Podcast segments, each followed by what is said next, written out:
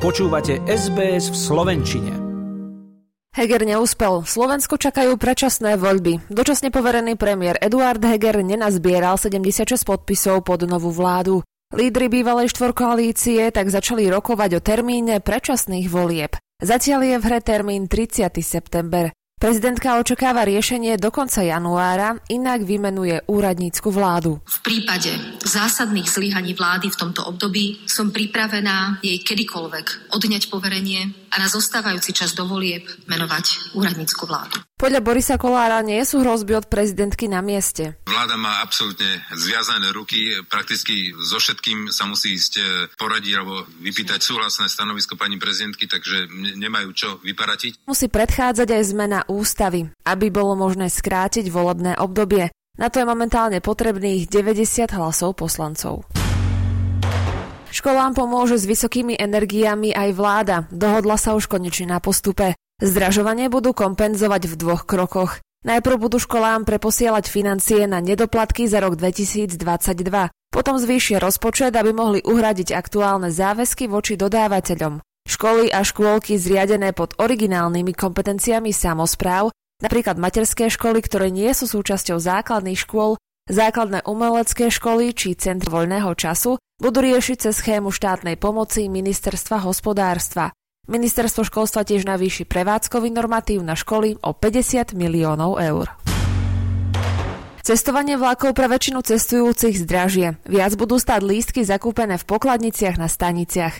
Návrh zatiaľ ráta s príplatkom 50 centov.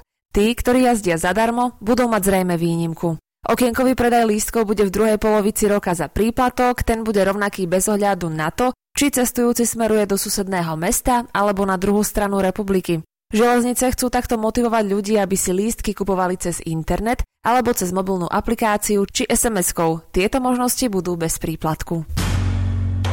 V rokoch 2017 až 2021 sa priemerný vek snúbencov pre sobáš na Slovensku zvýšil. Uviedol to štatistický úrad na svojej internetovej stránke. U mužov sa priemerný vek zvýšil o takmer rok, a to na 35 rokov, u žien zhodne a to na 32 rokov.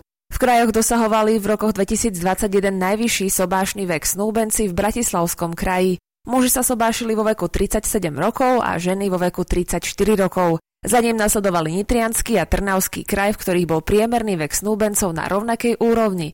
Muži 36 a ženy 33 rokov. Na Slovensku začnú počas celého roka pravidelné hlasité aj tiché skúšky sirén. Tie boli pre vojnu na Ukrajine na niekoľko mesiacov pozastavené. Ministerstvo vnútra zároveň informuje aj o dodaní stoviek nových sirén štvrtej generácie. Po uskutočnení výstavby by slovenské územie malo byť pokryté varovným signálom na 85 Po vzore európskej legislatívy by Slovensko malo zaviesť aj adresné zasielanie SMS správ obyvateľom. Podľa dostupných informácií to však na Slovensku vie momentálne urobiť iba jeden mobilný operátor. Takzvané SMS-ky totiž stále fungujú na 2G sieti, ktorá na rozdiel od ostatných Dokáže ako jediná prenášať hovory či textové správy. Juraj Slavkovský z týmu NHL Montreal Canadiens bude chýbať 3 mesiace.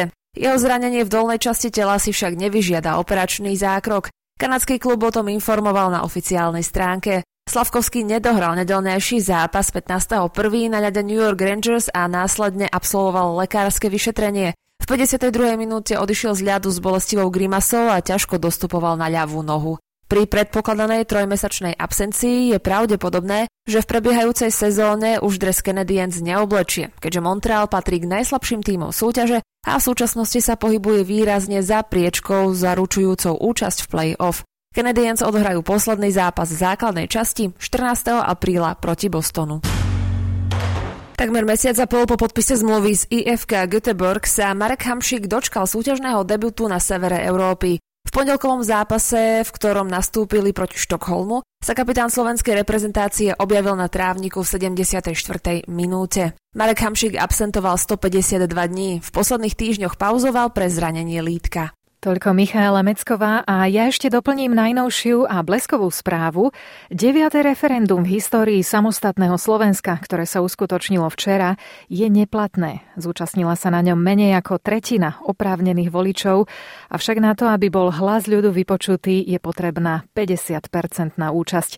Jeho zvolávateľom bol smer SD Roberta Fica s ďalšími opozičnými stranami a jeho otázkou, či občania súhlasia s tým, aby bolo možné skrátiť vol volebné obdobie referendum alebo uznesením Národnej rady prostredníctvom zmeny ústavy. Štatistický úrad zverejňuje presné výsledky v týchto chvíľach a my sa k ním v rubrike Týždeň na Slovensku vrátime v našom ďalšom programe. Páči sa mi? Zdieľajte, komentujte, sledujte SBS v Slovenčine na Facebooku.